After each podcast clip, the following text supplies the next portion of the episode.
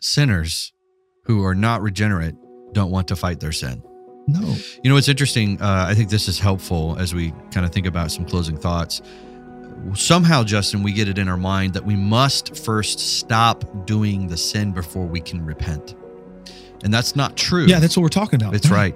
Uh, we we somehow the prodigal son tried to do this. He tried to earn back, and and the, the father repented him. he said, "No, Yeah. I'm bringing you back into full acceptance. You've always been accepted."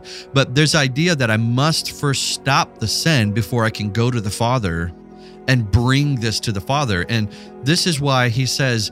The kindness of God is supposed to lead you back to me in the midst of your sin, in the midst of your struggle. I love how Hebrews says this. In the time of need, when do you Yeah. need mercy? While sinning. Yeah. While you sin. Let me just read this from our confession. Good godly men who struggled and looked at scripture and said, hmm, this is a good way to explain this.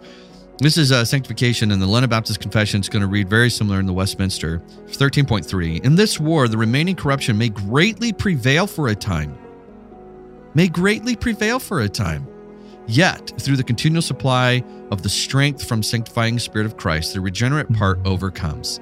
So they admit that there there are times where the wrestling is going to happen, but our hope is that the spirit will prevail and overcome. And what that looks like can vary at times. But dear saint, before I throw this back over to Justin for his thoughts, please hear me.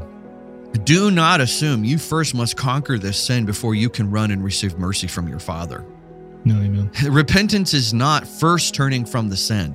Repentance is because think about it this way, Justin. Sin is to ignore and disagree with God that this act, whatever I am engaging in, is not i- i- is acceptable and good.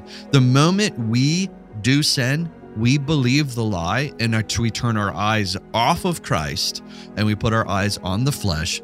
Uh, uh, Second Corinthians, uh, sorry, Second Peter one nine says this: "You have forgotten that you've been cleansed from your Mhm. former sins. This is why you're sinning."